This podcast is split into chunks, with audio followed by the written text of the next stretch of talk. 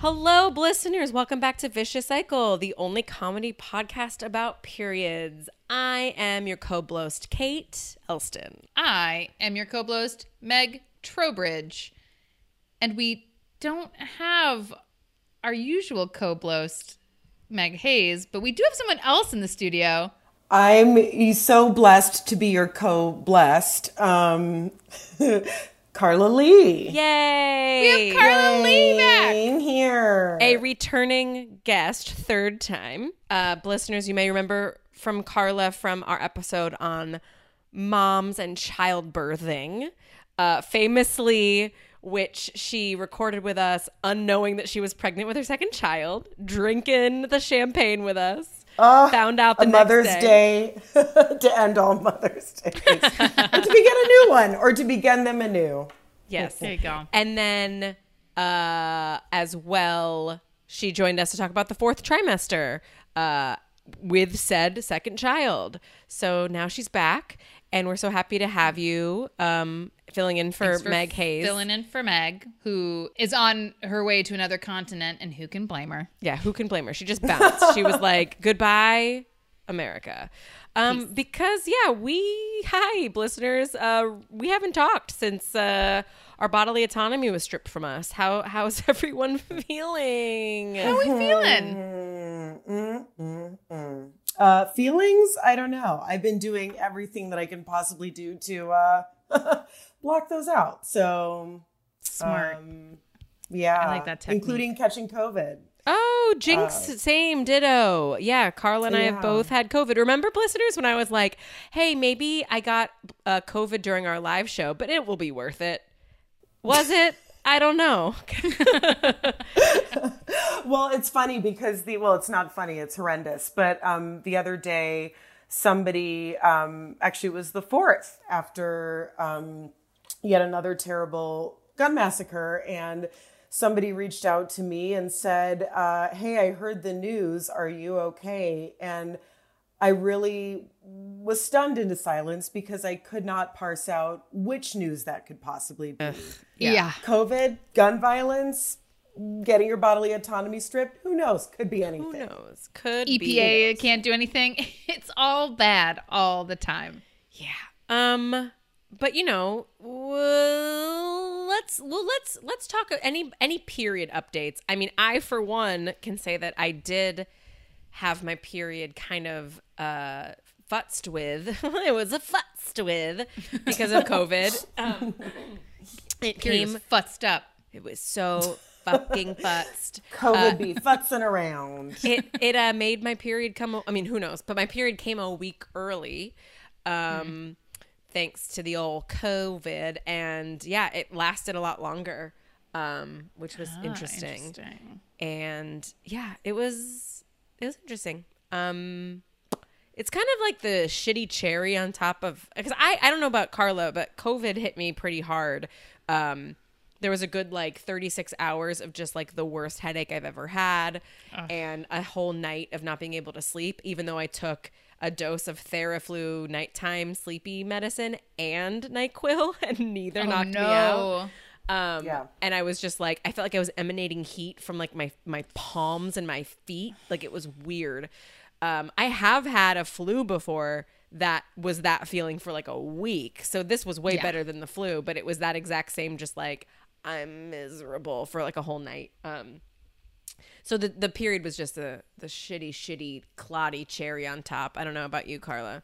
Oh, you know, I'm um I've just sort of kicked things off in um heavy flow town right now. So, you know, it's um it's feeling it's feeling pretty normal uh for like a day 2 situation, but um you know, uh, after after the vaccine, was maybe a couple of because I've now had four shots. I've had two boosters. I wormed my way into a second, and I'm convinced that's why I'm still alive right now, because this is miserable. But I, I, I skipped my period after the um, the vaccines, the two of the vaccines that I had, uh, noticeably. So this is I haven't really noticed any futzing other than maybe a, a couple days early. Um, but I remember hearing that others have gotten their periods whilst on, uh, afflicted with COVID, and thinking to myself, uh, "What a cruel, cruel prank of nature to, to Right. Yeah. be hit with as both as once. Meg Hayes would say, as Meg Hayes would say, God is a man. This is proof that God Proof is. once a hundred man. percent. Yeah. Yeah. Um, but I'm. Are you feeling okay? What day are we on now, Carla? Of COVID, Yeah. yeah. Um, like uh, of what? Um, Yeah. it's just like the text I got from my friend. Right? yeah.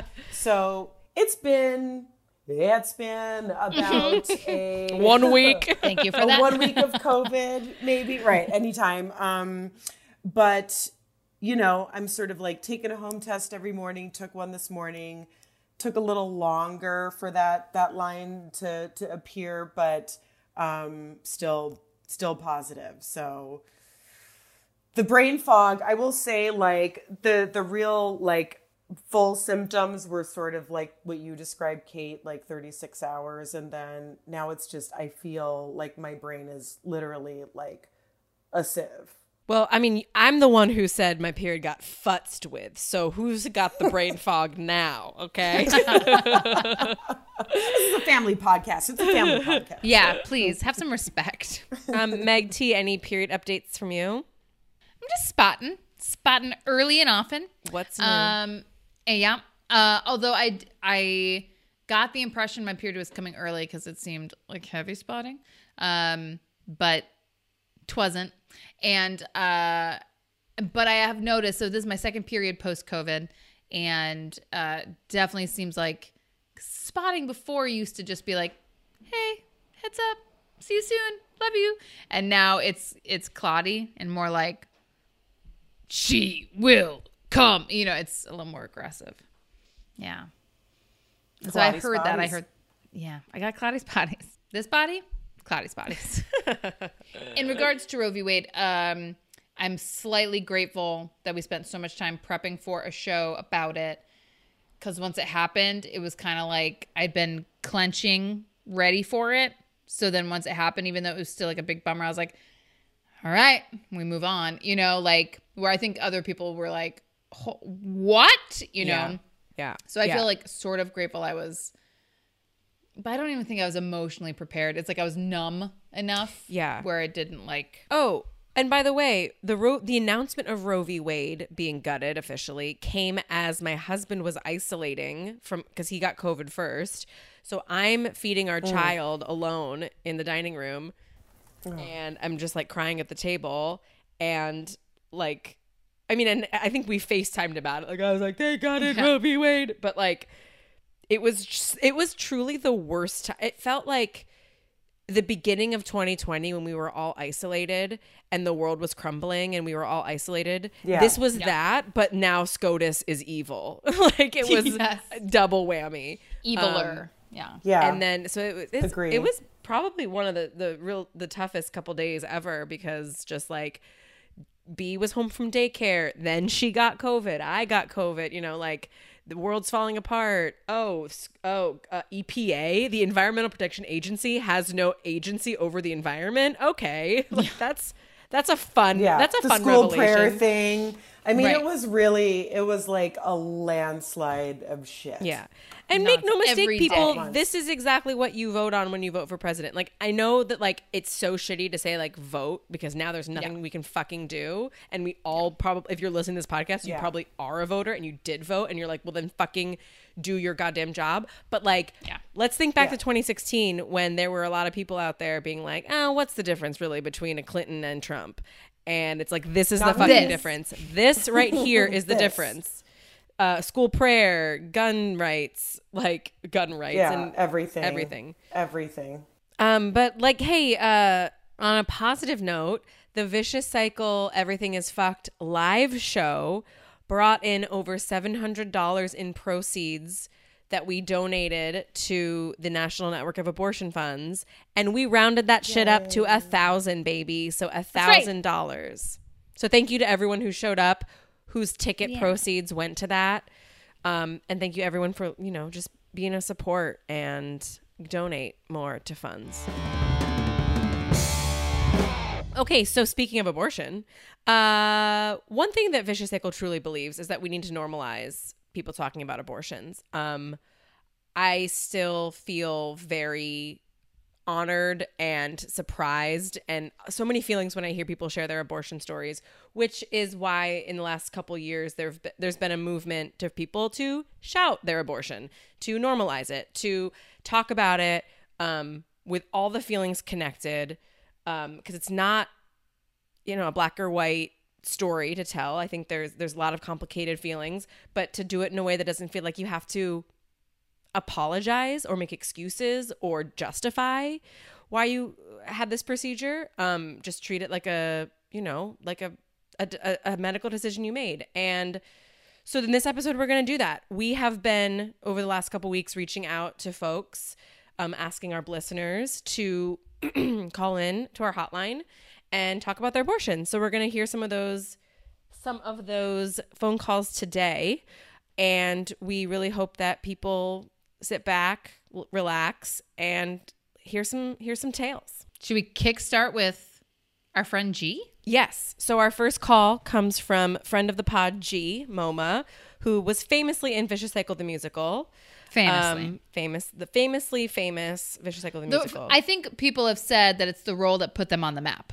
If that I put, that recall put, correctly. That put G on the map? Yes. Yeah. I mean, I think G was no a nobody before we made them sing "Need a Can" to the tune of "What a Man." Um, oh, excellent work. So, I mean, granted, it was also in a show where, where Carla, did you write and perform for Pyler Terry? Oh yeah. Oh, G was in your show too. That's right. So, so listeners, and and one other one as well. So I so there was stiff competition. Right. for, Everyone wanted to work know, with G. G's Um, talents. listeners, just to give you a little background. So, Carla, if you didn't know, uh, is a renowned comedian and producer and writer. Uh, was a writer and performer with Killing My Lobster, the sketch group we all work for. Uh, now she's a board member. Correct. Hey. Still okay. Sure am. Um, and Sure am. Vicious Cycle the musical was developed in a festival called Triple Feature, where there was a lot of little shows, and Carla was the an actor and writer in the show Pyler Terry, which was a celebration and critique of all things Tyler Perry. It was so good, It was. and it was it was Pyler Terry. Um, what was the full title? It was like Pyler Terry presents a Pyler Terry production by Pyler Terry. so so good. and our friend G was also in that show. So if you had the pleasure of of going to the triple feature show, you likely saw G in all their glory. everywhere. So, um, everywhere. G, we love you and thank you for calling in. And here is their story they want to tell. All right, so abortion was the best choice for me because the year was 2013. Um, my mom had just passed away. I was in a relationship that I, that was ending that I didn't want to be in, um, and was recent, uh, kind of like newly discovering my trans non-binary identity, and randomly was um, figured out that I was pregnant and yeah, I knew immediately that I did not want to um, continue my, my pregnancy and I wanted to terminate. And thankfully, I was living in California. I was an undergraduate student and had all of the resources to get an abortion. And it was a later stage abortion, so I had to have general anesthesia and, the whole nine yards. And I'm so fucking grateful that I was able to get an abortion when I did because I did not want to continue that pregnancy. And that should be the only valid reason. So when someone asked me, oh, why did you want one? I did not want to be pregnant, period. And so I got an abortion, period. That's it.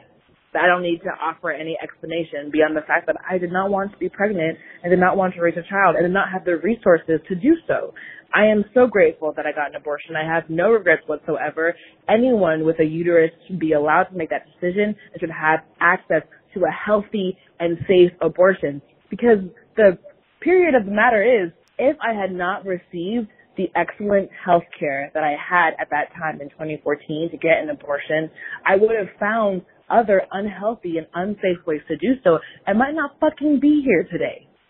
So you, by passing laws that prevent healthy and safe abortions from happening, you aren't preventing abortion, but you are actually causing mortality from people who do not have the resources to travel to different states or get drugs off the market to create a healthy and safe abortion process from happening. People are going to still have an abortion and just have it in really unsafe and unhealthy and dangerous ways. So I feel great about the fact that I was able to make that choice for myself. Um, okay, and so where would I be right now without the right to abortion? I would probably be, I don't know where I would be. I mean, I think I would be um, probably really unwell trying to support a child who I don't have the resources to support. Like, as a 29 year old black trans disabled person, I really have the resources to support myself. Um, and so I think that people, lawmakers really care about policing someone with a uterus's right to have an abortion because once the babies are born, don't give two shits about them babies. They literally let babies get shot up in schools and do all kinds of shit. So they need to let people just be alone and make their own choices because they don't actually care about it. They just want to police us because they can, and that's what fun does. Perfect. And that's that on that. Yeah. I I don't know for sure, but there was like a bing bong. And what I really hope is that G was telling the story on a bus. They were on a, Just su- like- the, the subway, I believe. They Oh, were- really? yeah, either waiting for the subway. the- Incredible. yeah, so I good. fucking love I was it. envisioning an I was envisioning a Nordstrom. I don't know Which I also no. love. Okay. I, I will. Just. I, I'll ask G to call back and ma- do that same phone call in just various locations around Manhattan. That would be really great Yep, because they they were in. Manhattan at the time.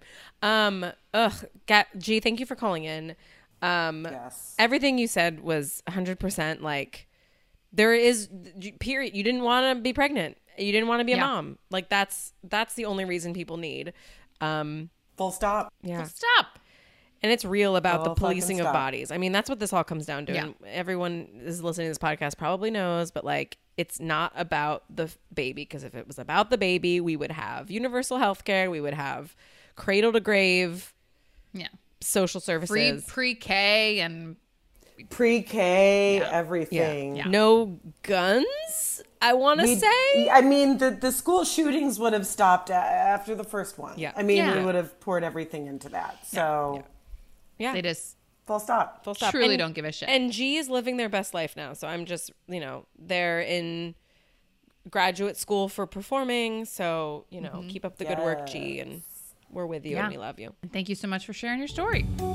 Vicious, vicious, vicious, vicious. So, um, I guess now I would love to turn it over to Carla, um, because listeners, uh, the reason we a- did ask Carla to come on the show is because she too wants to shout about an abortion. I do. So yeah, I mean, obviously, you all had me on um, to talk about my two pregnancies, and now I'm ready to talk about my third. Um, still have two kids. Did have a third pregnancy, um, and so you know, I I was sort of conflicted actually about. I mean, you you all know I'm I'm a really outspoken person, um, and uh, and but I was still on the fence about this, and this is really the the second time I've mentioned it publicly. Um, I did have a couple of people who I went to in confidence about it, um, but really what it came down to was um, by the time the announcement of Roe v. Wade being overturned, um, I was just, I had boiled over and I was like, all right, I'm ready to say something. I wrote something on social media and I said, all right, I'm, I'm ready to talk. So, um, you know, to G's point about normalizing, um, I don't think that I'm the first person people think of when they imagine who has gotten an abortion. Um, I, uh, even though it's way more common than, than people would think. So, um, you know, I'm 41 years old. Um, I'm married. I've been married for nine years. I have two children. Um, I'm a resourced individual for the most part. I certainly have the means to raise a third child if if I chose to do so. May I cut in? I believe your house has five bathrooms. Well, who's counting? Um, When we talk about I right? resources, listen, Kate, when you move, when you leave the Bay Area, anything's possible. So, so here I I'm in the suburbs, which, as Mm. everyone knows, is just ideal for raising children. Um, Wow. But, Wow. but but seriously, it's it, it- I, I'm just not the first person people imagine, right? And so and so to the point of normalizing, I think it's really important um, for uh, people who are already parents because I think actually most um, women who get abortions um, already have at least one child um, statistically and you know so they understand what that commitment is like and they understand what's required of you um, to to raise a child. So so basically um, i'm I, as, as people who have heard me on this podcast speak about before, um, I have a condition uh, called hyperemesis gravidarum, um, which, you know, sounds like a spell and really feels like one. And I wish it on every member of the Supreme Court who voted to overturn Roe v. Wade for a lifetime Hell because yeah. it is one of the most miserable things I've I've ever experienced. Um, and frankly, part of the reason why I've been so cautious about COVID. I know what it's like to be part of a smaller percentage of people who suffer really horrible complications from something, um, and it's it's an awful thing to go through. Um, and so, I, uh, you know, after having my second child, um, you know, my midwife who had seen me sort of seen me through all of these complications through both pregnancies. Um, you know, you always sort of talk about like birth control and what that's going to look like um, with your partner. And, you know, he handed me a pamphlet about vasectomy and was like, you know, just handing you this information, really simple, talk it over, you know, with your husband. And um, maybe that's something that you all might consider because I had said, you know, my body's been through enough. I don't feel like going back on the pill anymore. I started the pill when I was 14 decided I wanted nothing else to do with it. Um, after after I got married, that was a decision that I made. Um, so uh, so I, I raised that topic. Um, I was met, you know, sort of with dismissal. Um, I, I'm not sure what, you know, I, I obviously am not going to speak for my spouse on here. I don't, that's not really my place. But I do believe that there is like some very, even amongst the most like men who would consider themselves extremely progressive and liberal, there's some sort of internalized nonsense about um, vasectomies, even if, uh, bruh, you're at the end of your child producing times, what could you possibly have to lose by getting a vasectomy other than some weird, you know, sense of, ma- I don't know, masculine, I don't know, toxic masculine, I don't know what the hell it is. I can But just tell there's not sperm in there anymore, man. I can just right tell. like ugh um so and it's reversible so who Yeah. gives a shit um Right. if you want to be snip, 85 snap. years old and try and have a kid you certainly could good luck to you my friend Mick Jagger, But- looking at you. I was like, I don't know who you're planning on having a child with, but it certainly will not be. me. um, so, because I'm done. Uh, so essentially, that was sort of like played off, and um, you know, so so in my mind, whenever somebody wants to to understand why um, why uh, two people would still put themselves in a in a position where a pregnancy could happen um, in a consenting relationship, I would simply say, please ask the person um, who is contributing the sperm to the situation because that was not me. Um, there were other precautions taken. Um, store bought precautions, but uh, those are not hundred percent.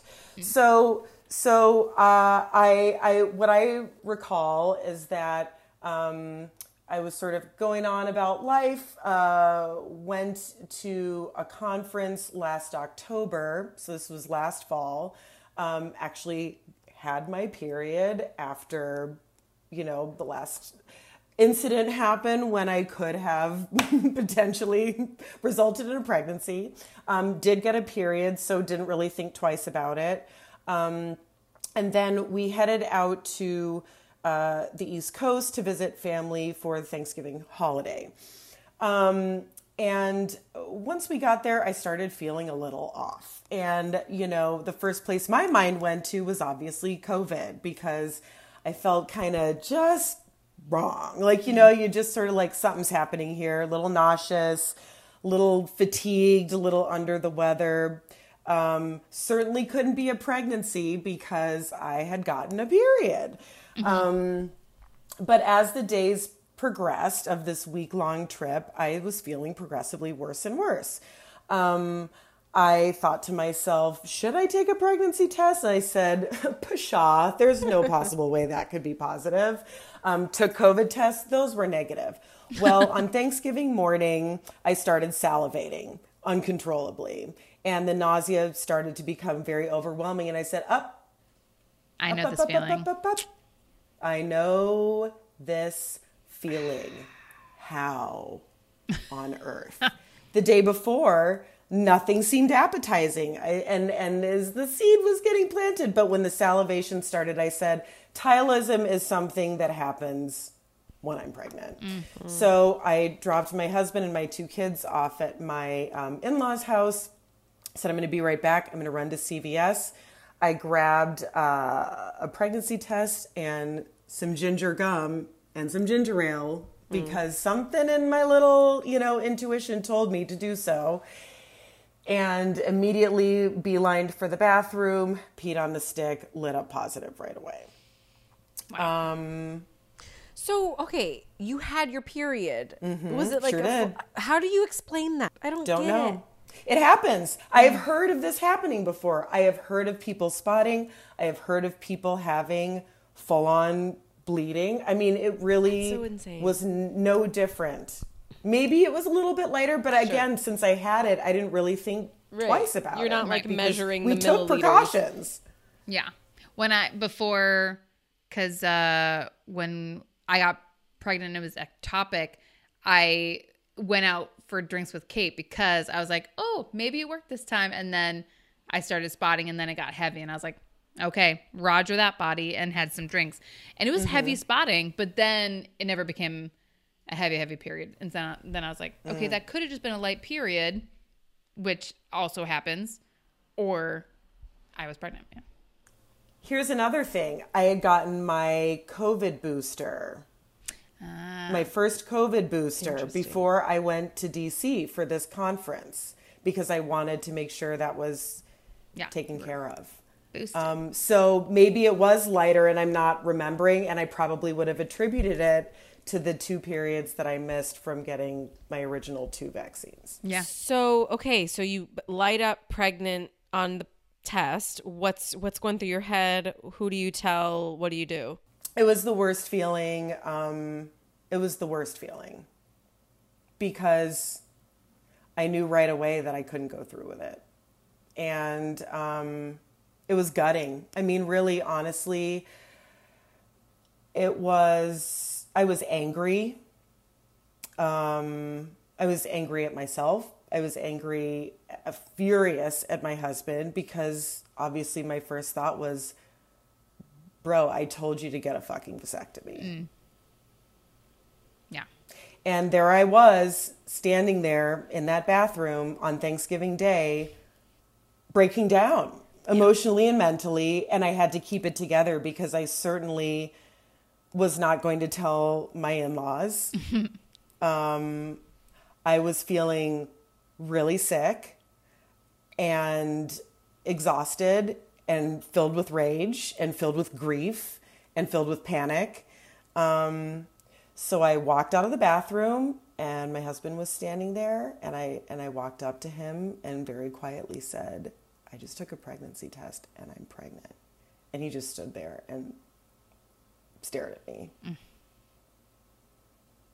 And uh, I said, "You know I can't go through with this." And I went and I laid down on the couch and basically blacked out. I mean, I just, you Yeah. know, like the whole day was such a blur because I was so I had to sink into the illness that I was feeling.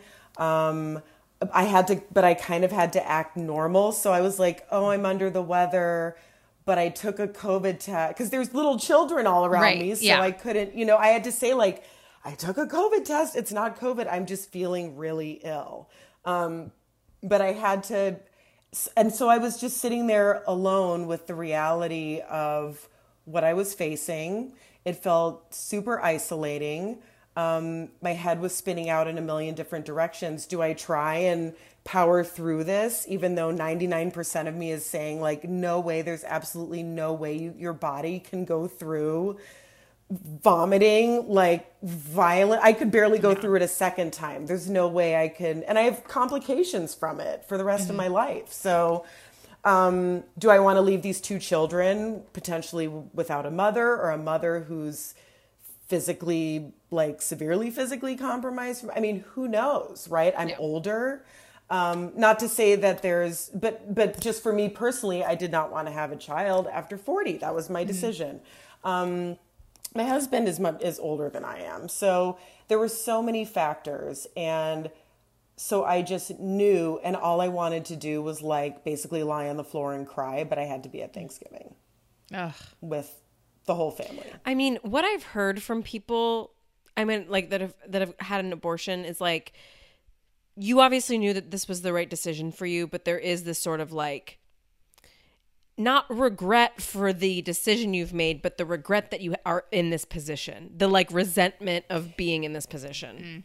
Absolutely. And you know, it's funny because I've always been a hundred percent supportive of abortion. I'm very pro abortion, very pro choice, like absolutely. But I felt grateful that I had not I mean, I've taken, you know, plan B mm. or whatever. You know, like I've done things like that, but I but I I was just like, you know, I feel grateful that I have not really had to make that decision. Yeah, Um, 'cause even though it's- even though I you're okay with being that- able to make it. Right. Even though you, you're okay with the decision, it's still a hard decision to make because not only is it, it's it's a procedure you have to schedule. I mean, it's logistically just annoying. Yes. yeah, it's logistically annoying. It's physically uncomfortable. You know, I was like, I have no idea how far along I am. I can guess. Um, but then, you know, it, it's also interesting too. Like I was talking about what people internalize about vasectomies. Like for me, I was actually really um, shocked at how much I had internalized about um, pregnancy. And I, you know, when we finally got back to the hotel later that night uh, that we were staying at, I just, I just went into the bathroom. I did lay down on the floor and I just lost it emotionally. And I just kept saying, I'm sorry over and over again. I just kept saying, I'm sorry. I can't. I can't. I can't have you. like, I'm sorry. Um, I said, you know, I'm just really sorry because in my heart, um, I would love to be able to have the physical resources um, and the emotional and psychological resources to be able to see what a third child would have looked like in my family. But I knew that it would be no kind of life for the two children that I have. And I knew that it would be no kind of life for me. So there were definitely like for the the I would say like two-ish weeks, maybe a little less than 2 weeks that I had to wait to actually have the procedure done. There were a lot of really heavy moments of grief. Yeah. And apparently I still have them. I mean, it's not something that I I 100% do not regret my decision and I would have made the same decision again and I stand by it, but it doesn't mean that I didn't grieve. Yeah. Yeah. That's so important. I think what you just said too about like it's not just resources, but it's like mental and psychological resources. Like you it's pro you. It's pro you being present mentally, physically, like spatially for your Yeah. for your kids and for your family. Yeah. It took a lot to have a, a second child because I knew I would be ill the entire Yeah. time and it was really hard on my my older child. Um and I was like I just don't see how any of us could go through that again. Yeah. You're so you're first of all, Carla, like just you're such a good parent. You're just so good. I see how you are with your kids and just like I wish I wish you were my mommy. And she's got a good oh mommy. god, so. I don't know. After after the last 2 years with lockdown and everything, I don't know. I saw sides of myself that I never want to see again. No, I think you're you're you crushing know it. it's um well thank you i um but it was it was um there were so many other things but i but i really the isolation that i felt um and and i communicated this to my husband i said you know he said well it's you know we it was hard i mean you know he said well it was you know, both of us are responsible for this. And I said, actually, no. I said, I asked you, I asked you to take measures to prevent this from ever happening because you are not the one who has to go have somebody vacuum your insides out, quite frankly. Like, I'm the one who has to live with the grief that I cannot carry a third pregnancy to term. I'm the one who has to deal with the fact of almost like feeling like a failure that I have illness during pregnancy and can't go through with it. I'm the one who has to go be in that room and endure this physically and then recover from it. Like me, I have to do that. Yeah. Um, and I have to deal, quite frankly, with a first trimester pregnancy and all the awful symptoms. While I wait for this to happen. Right. Yeah. Because I went, I went, we are fortunate to have in the suburb that I live in a Planned Parenthood. Bless them. We mm-hmm. are so fortunate to have them. I went on, I went to schedule immediately. I went to schedule an abortion with them because it was the first thought I had. Mm-hmm. And I could not get an appointment for over two weeks from the date that I needed, uh, that I, from that day. Yeah. So I just, and that's something I really want to put a pin in before we go any further because I think that there is a mistaken belief that people in quote unquote blue states have about how this impacts them. Because I've heard a lot of people say, well, f- thank God we live in a blue state. And I'm here to say we are surrounded here in Illinois by red states. I'm I am not going to say exactly where I am, but I'm right. I'm not far from Indiana. I'm not far from Michigan. I mean, you know, all the Wisconsin, all these other places, and it w- it would have taken two weeks, and I did not know how far along I was at that point. So that brings other things into the mix as well. Um, but it, but you know, waiting those two weeks, those waits are going to get a lot fucking longer. Yeah. And like, yeah, say to say nothing of a lot of these states are putting in six week bans. But so how how far along actually were you in the end? Well- Because like you may have been in a position where had you lived in Texas, you were no longer able to terminate. Oh, oh, for sure. I mean, I the symptoms start for me at six or seven Wow. weeks. Yeah. And that's common. Yeah. Like usually if you have some kind of nausea or vomiting, that's when it starts. Yeah. And Yeah. that's people's first hint of anything. Mm-hmm. So there's no way I could have done I had a period. Again, I just want to say like how could I have known? How could I have known? And so um, I finally went on ZocDoc of all places, entered my insurance information, and entered abortion providers, and found a, a major hospital that had somebody who was within my insurance plan and had excellent ratings. And I read every single rating, like word for word. Um, because it was a man, and I was like, I don't want a single I- fucking man near me. Already am Um, skeptical. Again.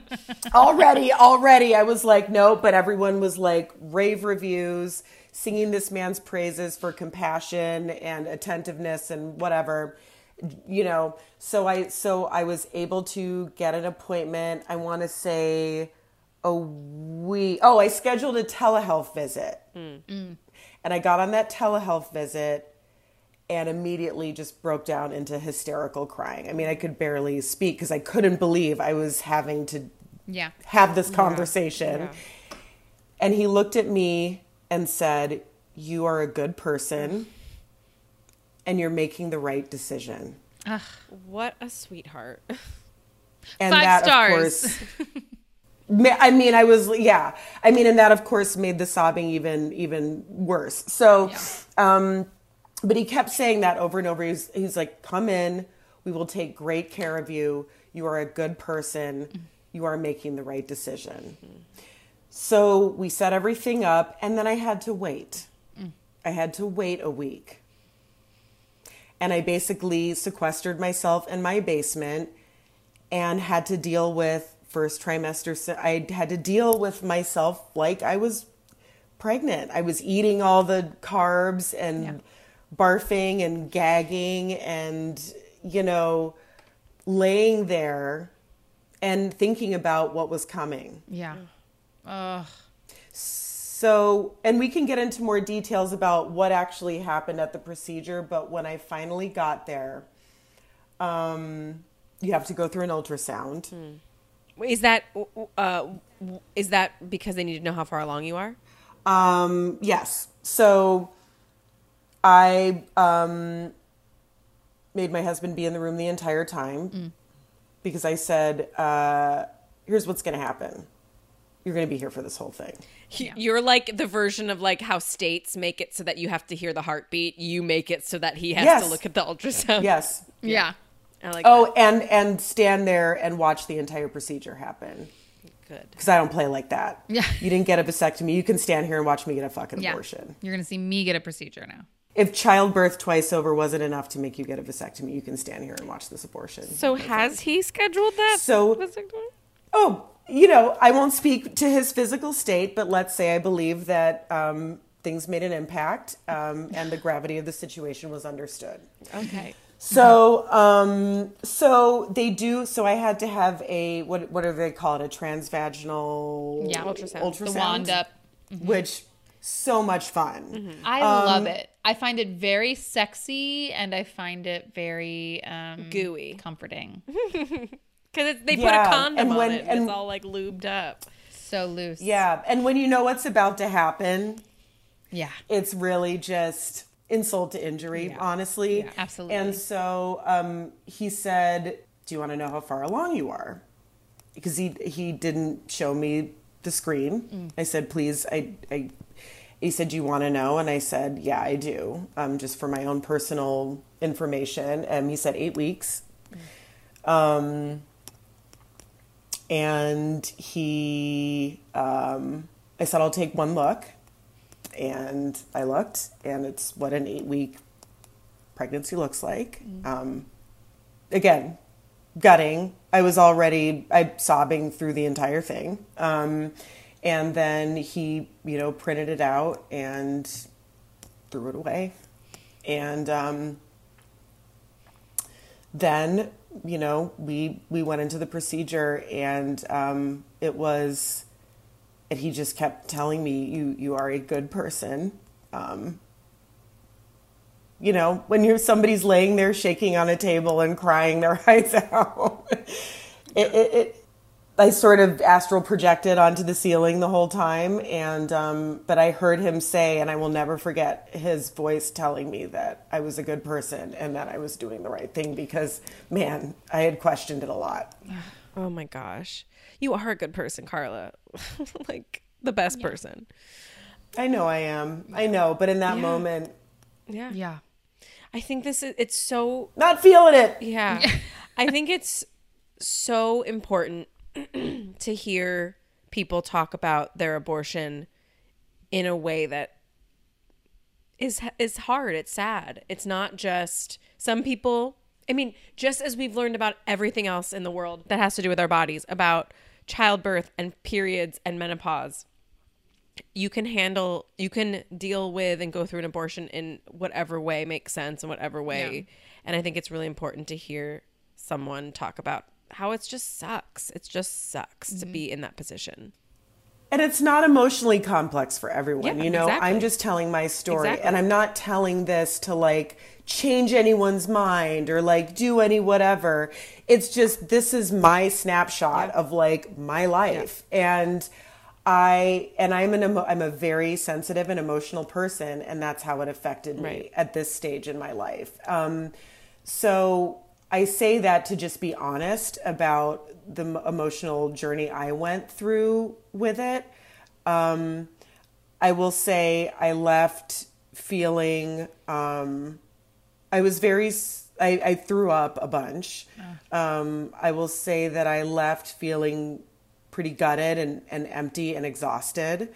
Um, I was also on, you know, they give you like a Valium or whatever. Um, uh, and I because I had been throwing up, I threw up like pretty violently um, the entire ride home, and then I felt fine, like physically. I was surprised how within 24 hours.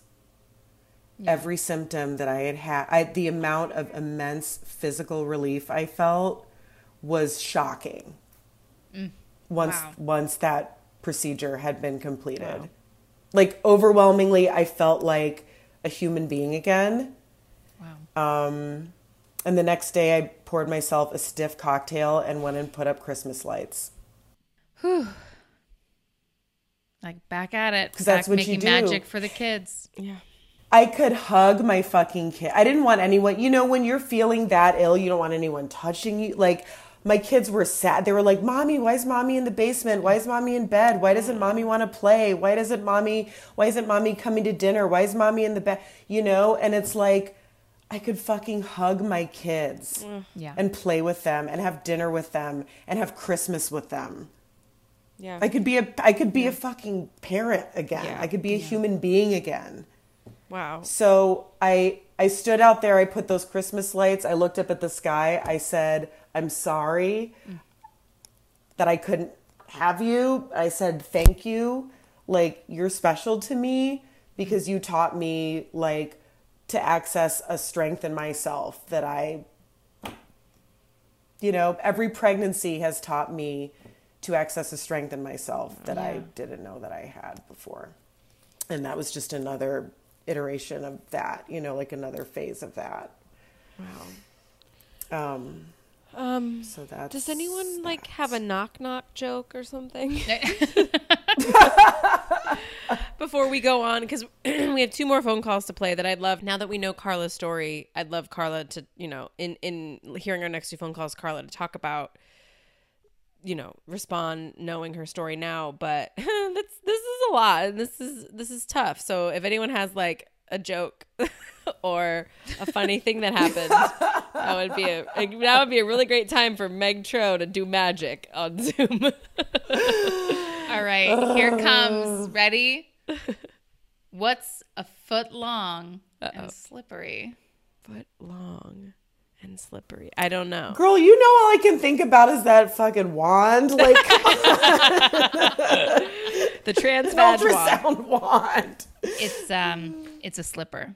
slippery oh wow oh Wow, that's really good. I'm so sorry. It's it's the only joke I know when someone's like, "Do you have a joke?" I'm like, uh, "That's all I street got." jokes street jokes street jokes amazing Okay, so we'll we'll come back to Carla because I got some questions I want to ask you about what the story you told us. But let's listen to this other phone call. Now this one's like over eleven minutes, so uh, but I want to play it in its entirety. And this is from someone who did not leave their name, and here it is. I have a story about the abortion that I had when I was 26, which was six years ago. I found out I was pregnant um, at a home pregnancy test. Immediately, I began to cry. I panicked. It was the worst thing I could possibly have imagined finding out. I texted a friend and she said, Don't worry, you have options. It will be okay. I told my boyfriend at the time. We talked about it and we both decided that it would be best if I terminated. I live in Wisconsin and in Wisconsin I soon found out that there are only two abortion clinics or two clinics that perform abortions in the entire state. Um, they're located in Madison and Milwaukee, so both in the southern part of the state. I lived about an hour and a half away from each one of these towns, uh, so I had my pick of which one I wanted to go to. I was very fortunate in that I had transportation and I had the time off of work and I had the money available to pay for the abortion. My first appointment was scheduled about two weeks after I first called Planned Parenthood. That's just how that works in the state of Wisconsin. It takes two weeks for the first appointment. The first appointment is a consultation where you talk to a nurse, you talk to a doctor, and then there would be a second appointment scheduled for two weeks after that for the actual procedure. So I spent the two weeks waiting for the first appointment completely panicking, anxiety ridden, and never have I felt so alone in my entire life. Being pregnant when you don't want to be pregnant and when you're planning on terminating is extremely lonely. It's it was the loneliest time I've ever had. I couldn't talk to anyone about it. Um, my boyfriend at the time was not very supportive or interested in my feelings, and I couldn't tell anyone. My work suffered, my family life suffered, my home life suffered. It was the worst part of the whole experience was that two week waiting before that first appointment. Can we pause? So, if I'm understanding correctly, you have to wait one month after finding out, after making the decision to terminate until it can actually happen. That's how you know these month. laws are made by people that have never been pregnant. Like they're Yeah. just like, "Oh yeah, what's another month of having this thing in you?" Hell. Yeah. For real. Okay, so can I so who's the cru- who's the cruel person here because I love how it's all about when a heartbeat happens and when this happens and mm. that happens. So you're actually Prolonging. making these things. You're actually prolonging the development of this fetus or this embryo like Yeah. you you sir are the sadistic and fucking cruel one Right. if I may. if I dare say. Well, because then also that feels like it feeds right into the bans based on the weeks, right? Like if they can delay it by four weeks, then it's like, oh well, you weren't ready four weeks early enough, you know? I just I just think that's so fucking sadistic and I So can't even handle it and uh, she and just hearing her talk about how lonely and isolating and how it impacted every single aspect of her life that is another thing that I would like to get into later on. I would like to continue the call but Yeah, well, I, we'll talk about that. Okay, continuing. I was fortunate though in that I was able to have my boyfriend drive me to Madison to have the procedure or to have the first appointment. I was fortunate that I was able to take time off of work. I was fortunate that together we were able to easily pay for it. I was just very fortunate in a lot of ways that other women maybe wouldn't be. The first appointment was a consultation and I met with a nurse and a doctor where they confirmed that I was doing this of my own choice and that I understood what I was doing. I was seven weeks along at that time, so they were able to offer me either a medical abortion or a surgical abortion and they explained the differences, the recovery time, all of that stuff. And I chose to have the surgical abortion because it would be one and done. There would be no more follow-up appointments. It sounded a lot less painful. And by the time I was done talking to the doctor and the nurse, I was so much less anxious. I was just ready to do it. The other thing that Wisconsin has pregnant women do when they want to have an abortion is that they force you to have a transvaginal ultrasound, which is where they stick a wand up your vagina and um, take a look at the baby and turn the screen of the ultrasound machine towards the mother. I put that in quotations towards the baby carrying, towards the person carrying the fetus or embryo. And she has to look at it.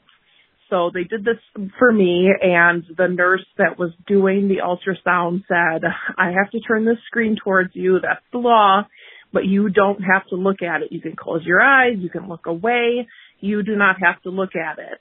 But I did look. I was curious. I'd never been pregnant before. I never had an ultrasound before. And I felt nothing. The little blob, I guess, had a heartbeat. She pointed it out to me, or, you know, she answered what questions I had about it. Um, but it, I didn't feel anything except for irritated that this thing was invading my body. And that was how I felt for the next two weeks while I waited for my appointment for the actual procedure. And was I felt betrayed by my body. I felt like my body had been taken over by something that I didn't give permission to have happen. I was on birth control at the time. I had been on birth control pills for many years. My boyfriend and I were in a committed relationship and we only were with each other ever. Um, I thought that I had done all of the correct things so as to not get pregnant. And unfortunately, I still ended up pregnant. And so this was, a, it was very, not only was it a very lonely time, but it was a very frustrating time as well. It's very frustrating to feel like you're not in control of the things that your body does. So I waited for my second appointment. My second appointment, I went in very ready to have this whole thing be over with. My boyfriend had to stay with me or stay in the clinic the whole time that I was going to be there, which again, I'm very fortunate that I had a support person to come with me and that he was able to be there the entire time. Um, I realized fully throughout this whole story how privileged I was at, at every turn. At the clinic, they gave me a Valium and I had opted for no, no anesthesia, so I was going to be awake during the procedure, um, which I thought sounded fine. They took me back after a while. By the time they took me back, really the Valium had worn off and so I was feeling a little bit anxious there was a doctor and a nurse in the room. They had me um undressed from the waist down and uh lay on the table and put my feet in the stirrups and the nurse stood at my head. She held my hand and the doctor very kindly talked to me the whole time. She let me know what she was doing. She let me know when things were going to be over. Um, she and the nurse kind of made small talk with me about uh, what were my plans for that weekend, um, what kind of things did I like to do in my free time. And then, like that, it was over. And really, the procedure was not painful at all. Um, it, the worst part was the shots in my cervix. They give you numbing shots in your cervix, and th- that that was the worst part but the actual suctioning, um, the actual D&C was not painful. And then I sat up and I said, I'm not pregnant anymore. And the doctor said, nope, you're not pregnant anymore. And I just felt so immensely relieved. They took me to the recovery room where I sat and had a snack and rested. Um, I started to cry and still to this day I can't figure out why I was crying. It wasn't because of guilt, regret, anything like that. It wasn't even out, out of true sadness, except for it might have been out of sadness for myself that I had to go through this. I never wanted to have an abortion. I never wanted to be someone who had an abortion. I never wanted to be in that clinic. I never wanted to be in that position. And I didn't know what things would be like for me after this was done. I didn't know how this would change me as a person. And I think I cried because I was mourning this, this part of my life. So after the recovery time, uh, my boyfriend drove me home. We got Taco Bell on the way home. I went to bed early that night and I went to work the next day.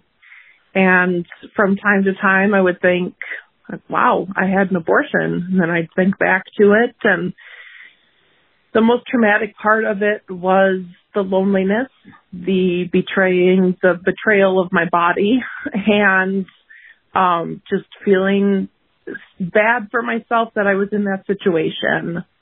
There was no other really trauma involved. And my favorite part of my story, or what I think that sets my story apart, is that there really wasn't any reason for me to have an abortion. And I say reason in quotes because I don't think that there ever needs to be a reason for someone to have an abortion. Just want to make it clear that I was old. I was 26. I worked a full-time job. I had health insurance. I had been with my partner for two years. He worked a full-time job. He owned a home where we lived. We had lots of family support around. I had no health conditions that would prevent me from having a healthy pregnancy. I had nothing I was waiting to do first before I wanted to have a baby. There was absolutely no quote unquote good reason for me to want to have an abortion. I just absolutely at that time did not want a baby. I didn't want to be pregnant. great reason. I didn't want a baby. I didn't want to be a parent. I didn't want any of it. And All the to me reasons. that that's the most important part of my story. That's that's the most important takeaway that I have from my story is that there doesn't need to be some dramatic reason to have an abortion. It doesn't need to be justified. We don't have to earn having abortions. I just didn't want a baby. And I think that now with all of this Roe versus Wade thing stuff coming up, it's um it's very upsetting and it's very triggering and I feel like it probably is to most women who have been in that position. And so I appreciate the opportunity to share my story. I wish we could talk about it more. I wish I could tell more people. I wish I could educate more people about it and about what it is really like to have it happen. So thank you. Wow, caller, thank you so much for that. Yeah. That story was so powerful and thank you. Yeah. I love her so much. Oh, yeah. Love. I really I, do. I mean, one, absolutely, you don't need a reason. You don't want a kid, you don't have to No carry. fucking We don't Right. want you to have a kid if you don't want a kid. You Yeah. should No, don't have a kid. one. Yeah. But also, you know I'm living for that Midwestern accent. You know I'm so Listen, the second she hear. started talking, I was trying to clock. I was like, "It's not Minnesota. Yeah. It's not Illinois. Where are we? Co- where are we Oh, that's a Wisconsinite over there, and uh, oh, we love it. Yeah. Ugh. And listen, Wisconsin. love the Taco Bell shout. That should be Taco Yeah. Bell's like forget like the sixth breakfast or whatever they their tagline is. It's like come to us after you have an abortion. Like we Planned are Parenthood should have Yeah, a deal with because- Taco yes. Bell. Yes. Yeah. For every abortion you get, one gordita. Taco Bell and is Four Roses bourbon. yes. You're speaking my language. Um. So one thing that stuck out to me about that call, I mean, first of all, the fact that she said the exact same thing you did, Carla, which was just like the loneliness and the, and and the, and then being totally free and happy once it was over. Although she did say she cried, but I think that's to be expected after. relief and Yeah, yeah, it was just a and hormones thing. and weird. I mean, it's an invasive. It's Yeah. an invasive procedure. Right. Somebody, you know, I mean, all the aspects of it are invasive. Right. But I think the thing that, and you talked about this when we stopped the call, but like, it sounds like the worst, uh, so much of this, the worst part are the stupid man made hurdles that her state has imposed. They make it so that there's only two places that you can Right. go to. So if you live six hours away, congratulations. Now you have to go six hours two ways twice because Twice, they've yeah. also made this stupid arbitrary rule about a, con- a consultation Waited and then a procedure. Fucking weeks. So like so that it's like if we really care. What cared if you're in some sort of an emergency situation? yeah, who Right. knows? And like where you have sepsis. Can you imagine just like what our society would be like if people just took care of birthing people or people that could like just like oh you want to you want to terminate your pregnancy go down the street and we will like Yeah. you can do it right now. I mean later in the season we talked to a doula who an abortion doula so everyone stay tuned for that and she and they mm-hmm. talk a lot about Great. their work but like it's like th- the shittiest thing about this is is the laws is the is the system Yeah. not the procedure itself Absolutely. And all the people who can't drive, all the, Yeah. the these children Yep. Yep. Yep. Yep. Yeah. Who've already suffered enough and can't drive themselves even an hour to go have anything. Yeah. Right. Yeah. Ugh. Yeah. And this is the um, reality now. This isn't even like a fucking like. But we care about children. Well, we care about children. Of course, we care about the children as long as they're in. a We womb want these children and to be not needing our born- resources. Yeah, we want these children to be born to parents who absolutely don't want them. Right. Yeah. We want these children to be born as a constant reminder that women shouldn't have sex. Ever. They are dirty, dirty people. Or be victimized or Yeah. be, you know, have anything traumatic happen to them. Right. Um, let's just traumatize them even more. So, gosh, I mean, everything that, that she described was so relatable, um, start to finish. Um, I, you know, I was taking notes because COVID brain is a thing.